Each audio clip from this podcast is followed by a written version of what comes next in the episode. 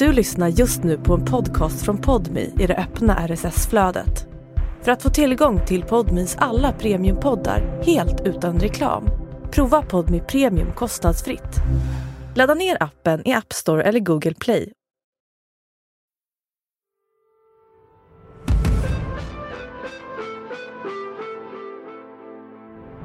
Så säg att jag behöver hjälp av en manlig kollega som får gå fram och låtsas vara kund helt enkelt.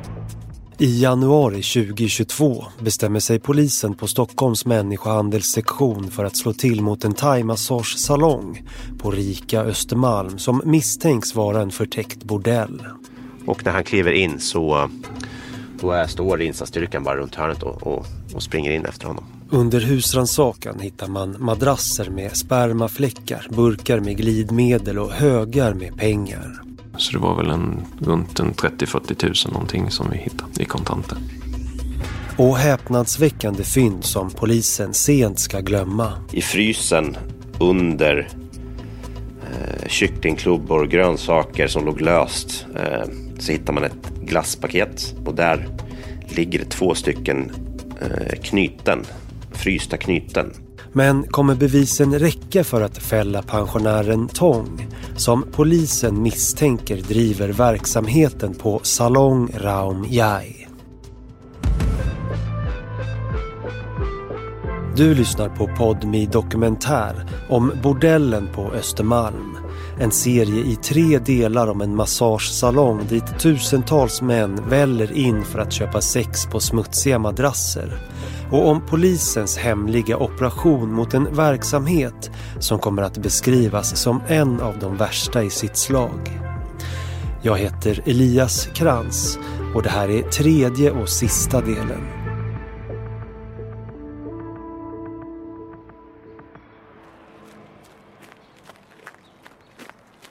Med raska steg rör sig en mörkblond kvinna mot entrén till det rödbruna höghuset i betong från 1970-talets början. Och så slår hon upp dörrarna och tar hissen upp.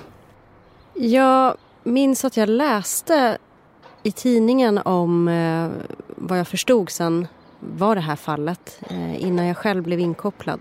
Försvarsadvokat Annika Nisser. Det var en del skriverier under en period om olika salonger där polisen hade gjort tillslag. Och det här var en av dem. Det är januari 2022 och Annika ska möta en ny klient.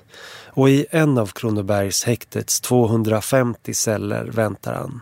En thailändsk man i 68-årsåldern med tunt hår och glasögon. Sittandes på en stol i ett sterilt rum på sju kvadratmeter. På det grå plastgolvet står en säng, ett skrivbord och ett handfat. Och på de kala väggarna är en tv fastmonterad. Mannen är nästan 1100 mil från sin uppväxtstad, Ubon Ratchathani. Och han är uppgiven. Eh, han har inte varit frihetsberövad förut så att allting var en ny upplevelse eh, och chockartad upplevelse. Han pratar inte någon svenska så det är svårt för honom att ta sig fram eh, utan hjälp och utan tolk. Eh, så att han var väldigt utlämnad i arresten. Som försvarsadvokat vet Annika ännu bara vad han är misstänkt för och när och var brottet ska ha skett. Sen får man då gå igenom med sin klient. Vad är det som har, har hänt? Vad är din inställning till det här? En tolk ansluter och så berättar mannen. Han heter Tong och har bott i Sverige sedan 90-talet. Och så länge han kan minnas har han varit fattig och efter att ha samlat på sig skulder så har han tackat ja till ett erbjudande om att bli delägare till en thai-massagesalong. Och sedan den 1 oktober 2021 har han drivit Raum Jai ihop med en kvinna som heter Fai som åkt till Thailand. Han skulle kliva in i hennes ställe under tiden som hon var borta egentligen. Och sen så skulle ändå vinster delas lika mellan båda. Tong säger att han efter ett tag velat dra sig ur verksamheten eftersom det har varit mycket kunder och för stökigt. Och det var inte särskilt uppskattat från hennes sida. Men den 18 januari 2022 gör polisen på människohandelssektionen i Stockholm en razzia mot salongen och griper Tong. då blev han chockad därför att han hade inte förstått eh, att polisen liksom hade ögonen på salongen. Tong har en vän i Sverige som heter Narong som har varnat för att det kunde sluta så här. Nu får Narong höra vad som hänt av Tongs släkt. Då fick jag veta att han, ja, han är hos polisen nu på grund av salongen, thaimassage-salongen. Narong säger att han inte tycker synd om Tong utan menar att han får skylla sig själv. För mig känner ja, nästan ingenting för han, han väljer själv detta. Jag är säker att han vet att det är olagligt men han vill för att detta är lätt att tjäna mycket pengar. Men själv insisterar Tong på att han är oskyldig när polisen förhör honom. Daniel Spolén, utredare på polisens människohandelssektion i Stockholm. Han vill få ner hela sin del i det här att han visste inte så mycket och han kände inte till och sexuella tjänster. Men under husransakan som görs samma dag som tillslaget mot Raum Jai har gruppchef Kristoffer hittat en Dramatenväska som de kan knyta till Tång.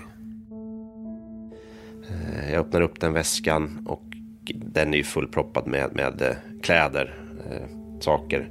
Men långt mitt i väskan kan man säga så ligger det ett eh, sönderrivna kondompaket Polisen konfronterar Tong med fyndet men han hävdar att det är massöserna som gjort dumheter i salongen och han undrar varför de gjort så när det är olagligt. Så här ska han via tolk förklara det under rättegången. Det var inte kondomer utan kondompaket som de hade vet du, eh, strimlat sönder i små bitar eh, och vet du, lagt eh, i väskan. Och meningen var att jag skulle vet du, ta, ja, slänga det sen men du, ja, det hade ju inte sagt någonting till mig ännu. Tång vet heller inte varför massöserna sätts smuggla ut små svarta påsar med använda kondomer. En gång hjälpte han själv till att kasta en påse. Men vad det var i, ja det säger han att han inte visste då. Åklagare Lukas Eriksson. Det är inte så att de här kondomerna har man valt att slänga en bit bort från eh, salongen för att inte de skulle kopplas ihop med den, den verksamhet med, med eh, sextjänster som såldes på salongen. Jag vet inte. Jag vet bara att de, det var på det där viset de ordnade det och jag, jag frågade liksom ingenting. Men polisen kommer återvända till Tång med ännu starkare kort på handen. För i närheten av Kronobergshäktet på människohandelssektionen smattras det febrilt på tangentbordet. På vår sektion har vi en person som sitter med just finansiell analys. Linda Törngren, chef på Stockholmssektionen. Hennes specialitet är ekonomi, brottsvinster och att eh, räkna på den kriminella ekonomin i våra ärenden. Analytikerna är i full färd med att reda ut vad som är sexköp och inte på Raum Jai. Hur många sexköp som gjorts och vad Tong och Fai egentligen har tjänat på verksamheten. Polisens noggranna kartläggning från 2021 samkörs med fynden från brottsplatsundersökningen. Utredare Daniel Spolén. De ärenden som vi har haft eh, där med just massagesalonger där det har sålt sexuella tjänster. Så oftast så är det kanske inte alltid så lätt att bevisa hur stor omfattning, hur stor mängd sexuella tjänster har varit. Här hade vi ju tur med de här eh, dagsrapporterna då. Ja, kriminalteknikerna har hittat kollegieblock med information om Raum Jais intäkter. Och i massösernas beslagtagna mobiler finns också foton av bokföringen. Allt är noggrant redovisat i sex olika kolumner. Och just den sista kolumnen är extra intressant. För där har massöserna fyllt i alla så kallade hälsomassager, alltså alla vanliga massager som de sålt. Och just den kolumnen med vanliga massager är nästan alltid tom. Och det är av stor betydelse. Om man tittar på sådana här dagrapporter då. Åklagare Lukas Eriksson i rättegången mot Tång. Då har ju antecknats i en sista kolumn vilken ersättning som ska gå till massösen. Och om det inte står någonting där så har det inte varit någon ersättning till massösen. Och då har vi för, fått förklarat för oss att när det, när det är så, då är det fråga om sexköp. Ja. Okej. Okay. Och snart har analytiken fått fram siffror. Bara 7,5 procent av salongens kunder har köpt vanlig massage. 92,5 har köpt sexuella tjänster. Och eh, för att göra ett visst säkerhetsavdrag och för att liksom, det inte är helt säkert så drog vi ner det till 90 och sa att 90 procent är försäljning av sex i samband med massagen. Och det är något mer som sticker ut när polisen går igenom salongens bokföring och massösernas mobiltelefoner. Många av kunderna har gjort dubbla betalningar under ett och samma besök. Ibland med kontanter men oftare med swish. Dubbelswishar. När det förekommer en swish till salongen och sen en swish antingen till dig eller någon annan massös. Vad, vad är det för någonting? I förhör och under rättegången ger massöserna en förklaring. Det är så här, om det är swish från samma person till salongen och till mig, om det, är, om det är samma person och om det är en kund, då var det för extra tjänst. Nej, summan de swishar till massösen motsvarar inte kostnaden för en timmas eller en halvtimmas extra massage. Däremot matchar den ofta priset för en extra tjänst, det vill säga en sexuell tjänst. Vi tar del av ett dokument med uppgifter om salongens kunder och ringer några samtal till de så kallade dubbelswisharna. Alltså, det är klart att om polisen säger så, så har de väl köttet på hjärnan. Jag, jag, jag, jag blir väldigt förvånad liksom, över, över de siffrorna. 90 procent av de som, som dit köpte sex. Det, det, jag, blir, jag blir väldigt förvånad. Thomas har upplevt Raomjai som en helt vanlig thaimassagesalong och han kan inte minnas varför han dubbelswishat. Jag, jag, jag har faktiskt ingen bra förklaring för det. Eh, alltså jag, jag, jag, jag förstår att det, liksom, det ser eh, inkriminerande ut. Thomas säger att han inte kan gå i god för det men att han kanske köpte ett klippkort där man får en gratis massage på köpet. Ingen av de som jobbade där var ju utbildade massöser så att säga. Och, och så ser man att du har prisat dels vad är det, 250 kronor tror jag som är någon, någon initial kostnad för en grundmassage. Och sen så utöver det har du prisat eh, 1000 kronor. Och en massage kostade ju långt ifrån så mycket där. Så, att, så att det, är ju, det är ju det som ser lite märkligt ut. Ja men det är klart, men det förstår jag också. Men, eh, men eh, det, är, det är ju det som jag, som jag, eh, som jag säger, liksom att du köper, du köper fem tillfällen och så får du liksom en, en gratis. Jag, jag, minns inte exakt, det, det är det enda jag, jag kan komma fram till. Eh, jag kan komma upp med som, som förklaring. Men jag förstår ifall, det, ifall du inte nöjer nöjd med det. En annan dubbelswishare vi ringer upp, Peter, tror att han kan ha swishat massösen för en extra lång massage. Men då borde väl det ha gått till salongen tänker jag, eller? Ja, jag fick ett nummer så då jag bara det liksom. Men uppgifterna om att det sålts sexuella tjänster på salongen är inget som överraskar Peter. Han säger att han märkt av det på stämningen och själv fått ett erbjudande. Så det var lite så här, det var väldigt stressigt liksom. Det var så här väldigt på liksom, jobbigt att liksom få den frågan. Men, men jag fattar inte, du, du både tyckte det var jobbigt men samtidigt så swishade du den här extra summan för att du skulle ha en förlängd massage då? Eller hur? hur jag, det där hänger jag inte med riktigt. Ja, Exakt. Det var bara en förlängning på massagen. Trots att den var så där att hon var jobbig och, och lite påträngande? Men vissa tjejer var så här, fick man så här, kunde man, var det så skönt att snacka liksom. Jag personligen tyckte det var skönt att snacka liksom. Så här, snacka av sig liksom bara. Ta det lugnt. Våra samtal når kunder ur alla samhällsklasser. Någon sitter i en lastbil när vi ringer. En annan är på sitt kontorsjobb. En tredje livnär sig som entreprenör. De är varken åtalade eller dömda för något och kanske tillhör männen de 7,5 procent som bara köpt vanlig massage på Raumjai.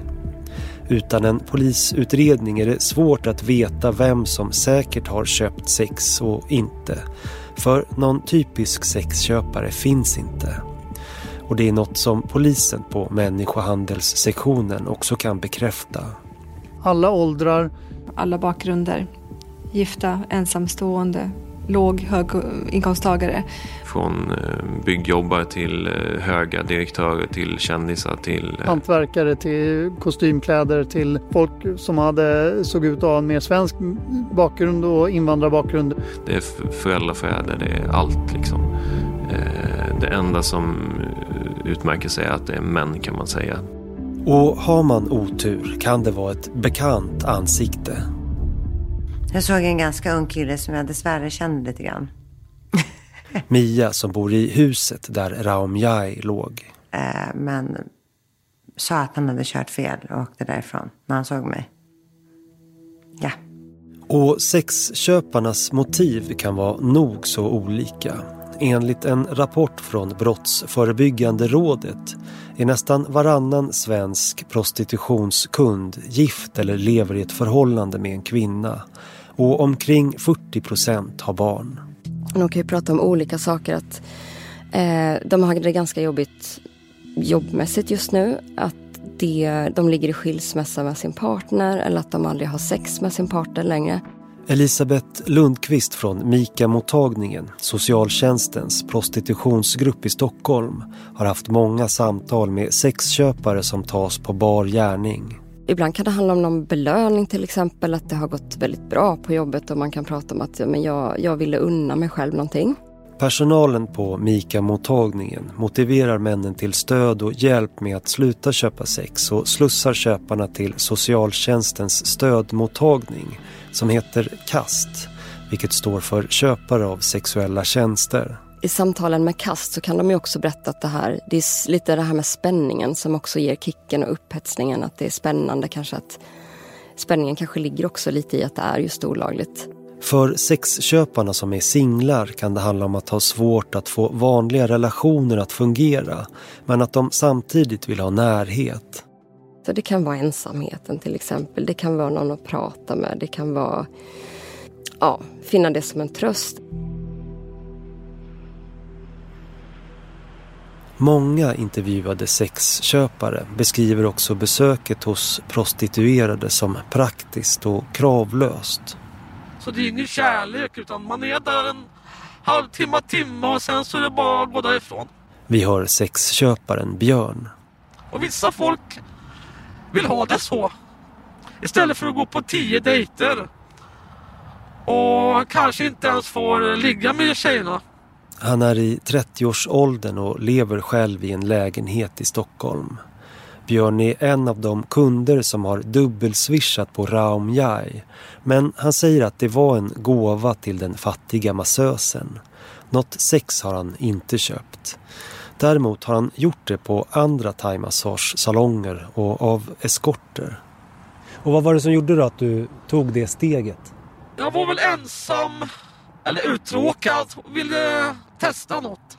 Man ska ju testa någonting som är inte farligt. Som knark och droger och alkohol. För det kan fastna och göra skada.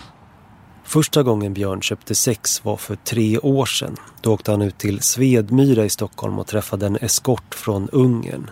Sen har det fortsatt. Och Björn säger att han trivs bra med upplägget. Jag tycker om sex. Och... Um, nej men jag, det är lite socialt också. Jag och Björn berättar att han är ute efter någon att prata med. Närmaste vännen bor långt bort och har skaffat familj. Och även om Björn ibland träffar folk på puben så har han inte något socialt sammanhang. Nej men jag har alltid varit ensam och uh, ja, nej men jag trivs att vara ensam. Har lärt mig och är väldigt stark psykiskt. Uh, det måste man vara i dagens samhälle. Björn tror inte att kvinnorna på Raumjai jobbat där frivilligt. Men han menar att eskorterna som han träffat är mer som egna företagare. Alltså, de är helt vanliga människor. Som tycker om sex och hon är kvinna, tjej. Och vill tjäna snabba pengar. Ja, då går man in i den här branschen. Men det finns ju många, tänker jag också, i den här branschen som inte vill utan är tvingade in i den. Vad, hur, vad tänker du om det? Det finns säkert sådana som är tvingade. Uh, men jag tror att det finns folk som gör det här frivilligt. Samtidigt säger han att det nog kan göra ont mentalt för vissa kvinnor att sälja sex. Men sen så tror jag att de, de stänger av helt enkelt. För Björn är det viktigt att både köpare och säljare är med på det så det inte blir våldtäkt. Han säger att det skulle kännas bättre i hjärtat om kvinnan sa att hon ville sälja sex.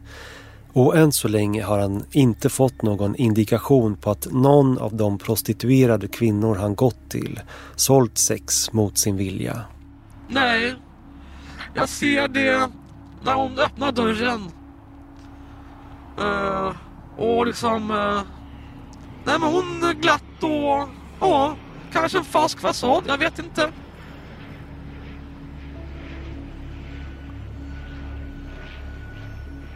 Elisabeth Lundqvist vid Mika-mottagningen har mött många män med Björns åsikter. De tror att de kan se på personen om de vill det frivilligt eller inte. Eh, de kanske inte riktigt kan förstå det här med att den som säljer sex eh, intar en roll. Sexköparen tänker att de vill sälja sex för att de vill ha sex. Eller intala sig själv det i alla fall. Medan när vi pratar med de som säljer sex är att de eh, gör det för att de inte har någon annan utväg och de har barn och familj att försörja till exempel. Eller överhängande hot eller vad det nu kan vara. Men enligt Björn gör sexköparen inget fel. Problemet ligger snarare i hur den svenska sexköpslagen är utformad. Folk köper sex här och var ute i världen. Och sen så liksom eh, lilla Sverige ska spela någon duktig mamma liksom. Åh nej, nej, nej, nej. Det är liksom lite feminist. Ja, som bestämmer. Ett sexköp är ju en, en ojämlik maktbalans där köparen alltid har övertaget. Sexköparen har ju köpt ett samtycke så att säga. Eh, som säljare kan du vara i förväg ha bestämt dig för att ah, men det här kommer inte jag gå med på. Oftast är det inte så lätt att säga nej när du väl hamnar i sådana situationer där du går över dina gränser för att sexköparen kan till exempel vara väldigt aggressiv eh, och hotfull och har betalat dig väldigt mycket pengar så att du får dåligt samvete och känner dig väldigt rädd samtidigt. Björn tror att lösningen är att sexhandeln blir mer uppstyrd och nämner Holland som ett föredöme. Där är prostitution lagligt och de som säljer sex måste betala skatt, ha tillstånd för sin verksamhet och följa stränga regler för att driva bordell. Eh, så det bör vara mer kriminellt i Sverige att uh, förse och ha kontroll över tjejerna som säljer sex än att köpa sex. Där tror jag vi kan börja i Sverige. Ta bort tallrikarna så tror jag det kommer bli jättebra. Men än så länge finns inget som pekar på att den svenska sexköpslagen kommer att förändras. Och Björn har redan åkt fast tre gånger för sexköp. Tänker du att, att du eh, eh, kommer fortsätta köpa sex eller hur ser du på framtiden? Um, ja, men eh, det kanske blir ett avslut i Sverige. Men man får helt enkelt åka utomlands.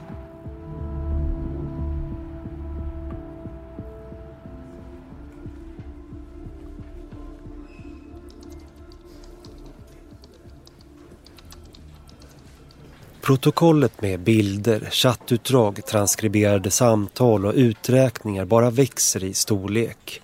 På polisstationen Norrmalm i Stockholm hoppas man snart kunna lägga sista handen vid åtalet mot Tång. Och man planerar också att ställa sexköpare inför rätta. Men trots att polisen misstänker att minst 90% av kunderna köpt sex på Raumjai och att det finns många exempel där bevisningen är stark så nöjer man sig med att försöka åtala två personer. Grovt koppleri är ett eh, grövre brott än köp av sexuell tjänst och det är därför vi prioriterar det grova koppleriet före. Linda Törngren, chef på Stockholmspolisens människohandelssektion. Och eh, det gör ingen skillnad på för det grova koppleriet om vi rapporterar fem sexköpare eller 50 sexköpare. Eh, påföljden för det grova koppleri blir ungefär detsamma ändå. I slutet av februari väljs två män, födda 75 och 87, ut ur högen namn där dubbla betalningar är ett mönster och där massösen inte har rapporterat in hälsomassage efter besöken. Utredare Daniel Spolén igen. Och det är väl också ännu ett exempel på två väldigt olika personer där en är kanske mer högt uppsatt i samhället och en stor inkomst medan den andra inte är det. I förhör säger männen att de bara förlängt massagen. Men i mars 2022 väcks åtal mot dem. Nu ska det ju ge fängelse för köp av sexuell tjänst. Men om man erkänner det och bevisningen är tillräcklig så kan åklagaren skriva ut en bötes på det direkt. Så. Men om man förnekar så går det ju till rättegång.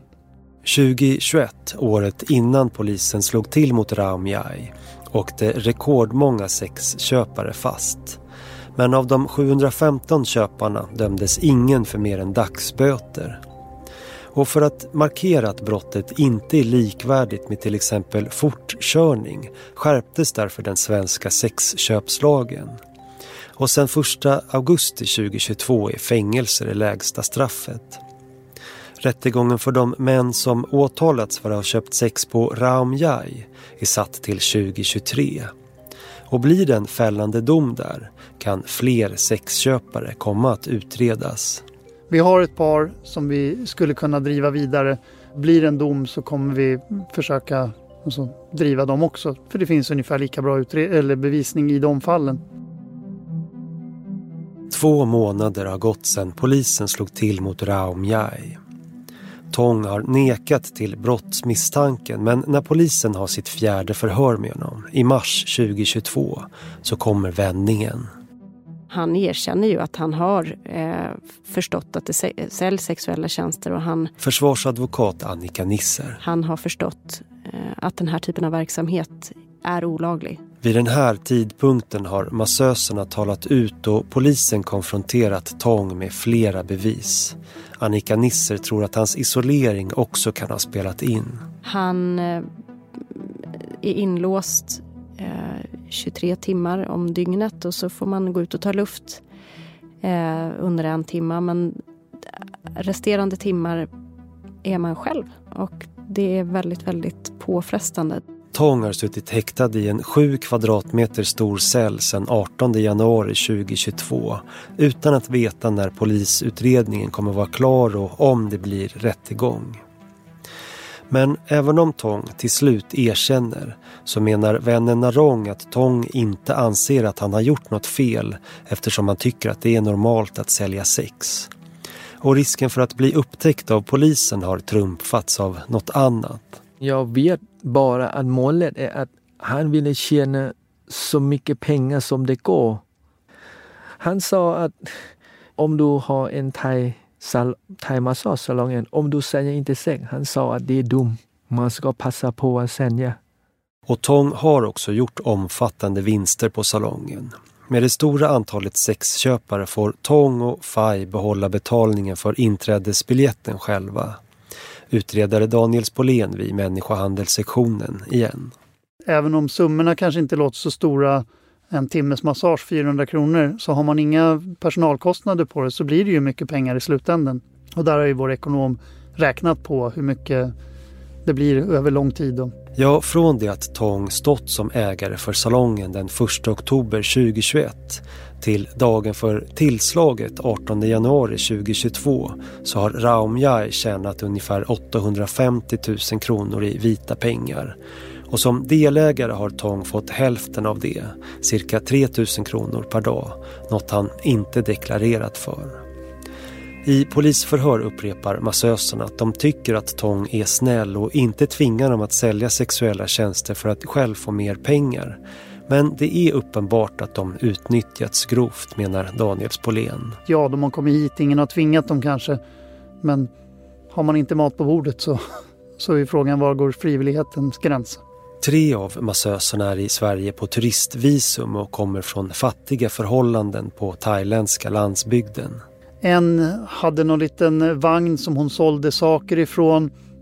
Under corona så kom det inte turister så att eh, Det känns ju, även om hon inte vill säga att hon är tvingad till det, så är det ju åtminstone rent ekonomiskt så måste hon göra någonting för att tjäna pengar. Eh, en annan av massöserna berättar ju att hon i Thailand har jobbat på ett gummiplantage, samlat upp gummi där, så det är ju någon typ av jordbruksverksamhet. Daniel Spolén tror att de kan ha lånat pengar för att resa till Sverige och att de också kan ha lån i Thailand som gör dem skuldsatta. Och dessutom tyder mycket på att de har en annan utgift. Betalade Vi hör åklagare Lukas Eriksson fråga ut Tång i rättegången. massöserna någonting för, till salongen för att få arbeta på salongen? Nej, nej, det finns inget sånt. Jag tänkte i alla fall läsa vad du har sagt eh, kring det här när du får frågan av polisen. Och det handlar just om, om hyra. Men här är det ju 3500 som kommer in som verkar komma från tre olika personer och ytterligare 1000 kronor. Vem är det som betalar in de pengarna? Kan det vara tjejer som får betala för sina rum? Och så svarar du, ja det stämmer ju. Det här är ju namnen på massöserna. Det stämmer ju för de betalar hyra för att få använda massagerummen. Massöserna utan arbetstillstånd bor ibland på Raumjai och det verkar som att de måste hyra in sig på salongen. Ehm, ja, alltså, så, så här är det. Att, eh, det här är ju den gamla ägarinnans regler. Och eh, ja, när jag liksom var där och kom dit så jaha, varför måste, jag kände jag, varför måste det vara så här då? Men sen så var det så att eh, kidsen ville ju betala de här pengarna självmant då, för att de fick sova där. Polisen har riktat in sig på att åtala Tång för koppleri. Men det är något i massösernas berättelser som gör att de inte kan utesluta att Tång är skyldig till fler brott. De här ofta lågutbildade landsbygdskvinnorna plötsligt skulle få för sig att kunna ta sig till Sverige och hitta ett jobb på en massagesalong här låter lite för otroligt för att vara sant. Liksom. Flera av dem hade ju aldrig varit någonstans utanför Thailand förut. Tongs vän Narong anar vad det handlar om. Han har hört i thai-kretsar om hur sånt här kan gå till. Om salonger i Sverige som har kontakt med personer i Thailand som får pengar för att rekrytera unga kvinnor. Och att kvinnorna som rekryteras sen måste betala för att få jobba i Sverige. Jag vet inte heller hur, hur de gör eller hur, hur, hur de kommer överens men jag vet att det inte är gratis. De här thai-kvinnorna som vill komma måste betala.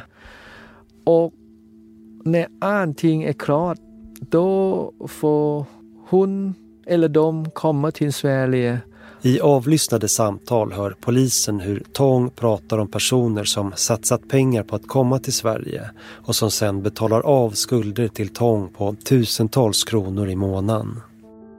Men- Och massöserna nämner ju ändå att, eller också att de har fått hjälp av någon visumförmedlare redan i Bangkok för att komma hit som då har hjälpt dem med alla papper och att eh, den misstänkte att han har kontakter med dem också.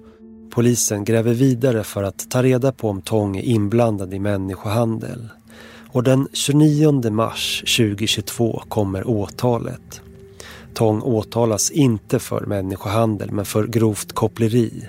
Linda Törngren, chef på Stockholmspolisens människohandelssektion. Anledningen till att vi eh, hamnade på grovt koppleri är för att vi inte kunde få fram bevisning eh, att de här massöserna skulle bli tvingade eller vilseledda att komma till Sverige. Men hur mycket han har varit delaktig i liksom varje massös resa till Sverige, det är svårt att säga. Och den 12 april är det dags för Tong att möta sitt öde.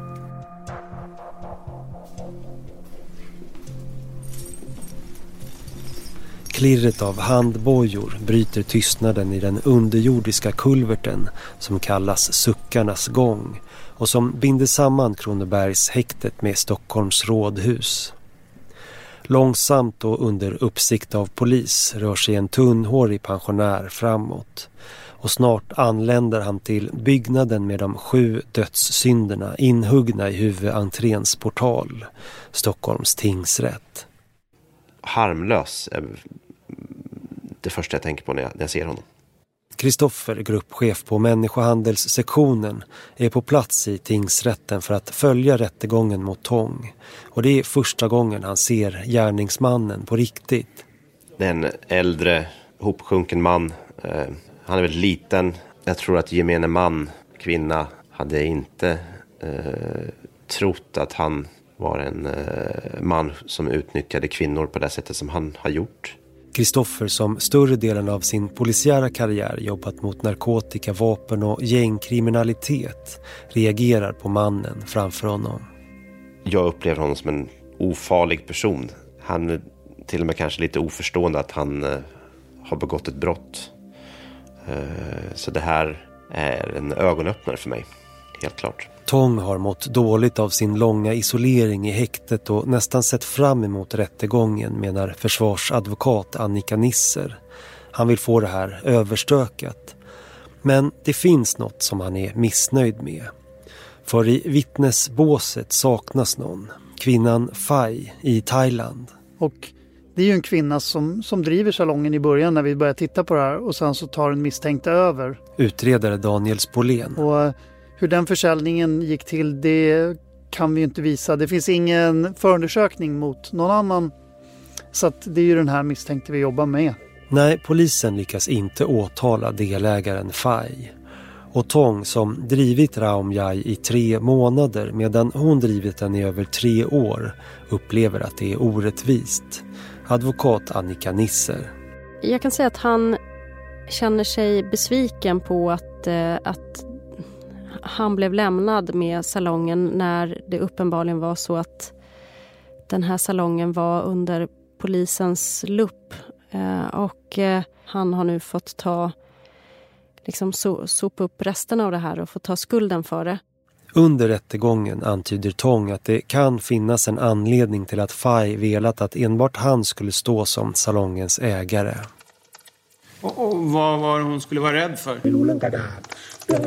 Hon ville få ur sitt namn ur den här salongen och jag uppfattade det som att hon hade bråttom med det. Och vännen Narong tror sig veta vad Tong syftar på. För att jag hörde någon thai som pratar runt berätta att hon vet själv att polis tittar.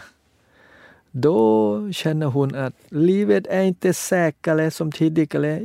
Jag gömmer eller försvinner och låt arbetat och ta ansvar. Narong har tidigare berättat att Tong har blivit blåst på pengar flera gånger om av olika pojkvänner. Men även om man tror att Fai kan ha lurat på Tong salongen och intalat honom att det inte är farligt att driva en förtäckt bordell så tycker Narong inte att Tong är oskyldig. Ja, vad ska man säga? Ehm, jag ska inte säga att den där thai-kvinnan lurar honom. Det är själv som bestämmer detta. Mm, om han bestämmer att man får inte säga säkert, ni måste bara massage. Om det är bara massage, jag är säker, gör inte. För att han vet att detta, man tjänar mycket pengar.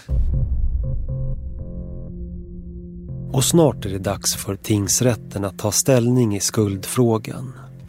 Den 27 april 2022 faller domen.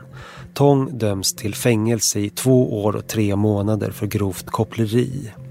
Han ska även betala tillbaka en brottsvinst på 400 000 kronor till staten. Jag hoppas bara att han ska leva vanligt. Leva vanligt och normal som andra. Jag hoppas när han kommer tillbaka.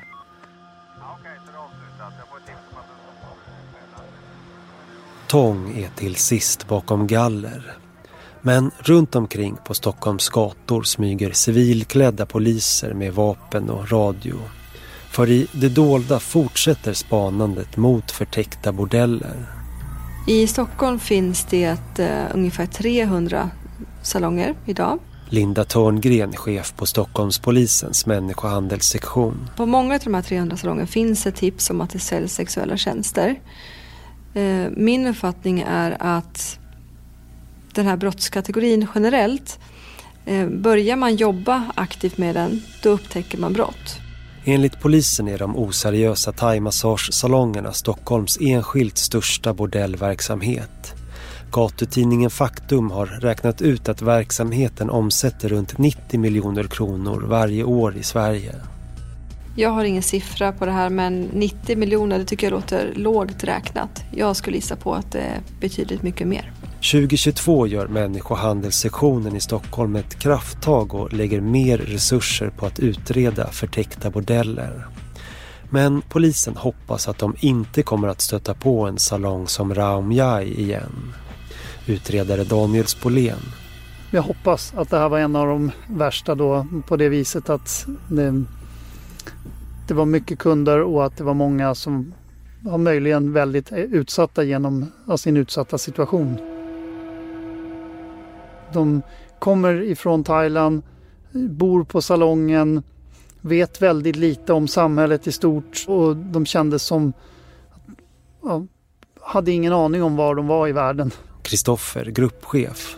Det är hemskt att vi inte liksom har lyckats få, alltså få folk att förstå vad, vad de faktiskt utsätter de här kvinnorna för.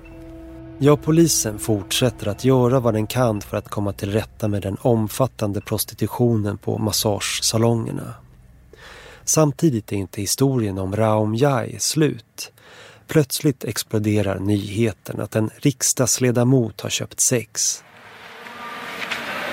Nej, alltså jag, jag har inte varit på någon thaimassagesalong så det där känner jag inte alls igen faktiskt.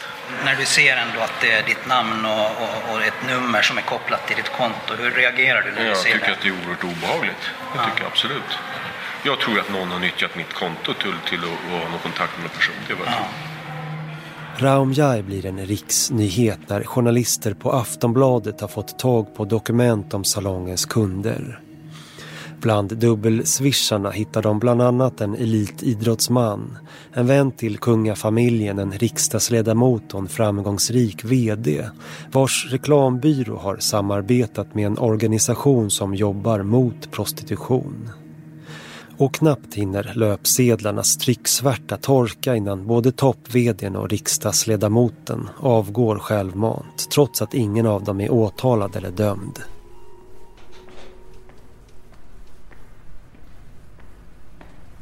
I fastigheten på Östermalm där Raumjai tidigare låg pratas det nu om en annan nyhet.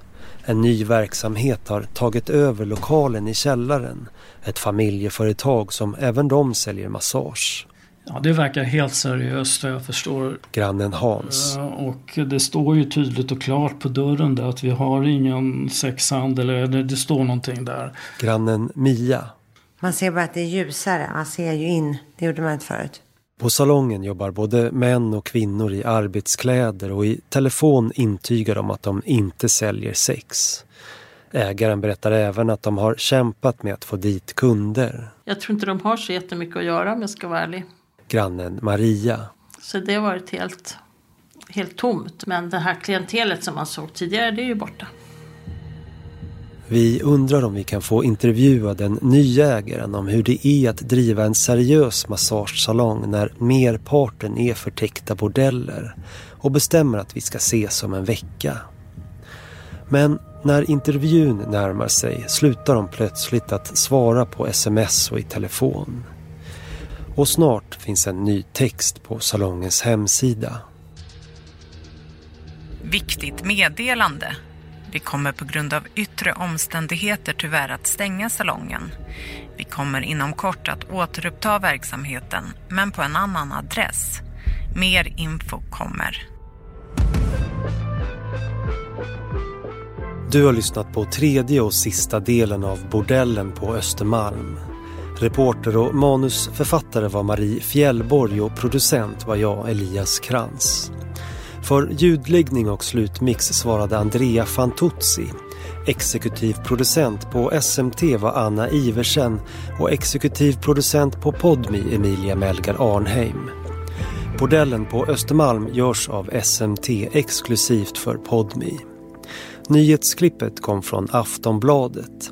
Tång heter egentligen någonting annat och det gör även Faj, Narong, Anders, Björn, Thomas och Peter.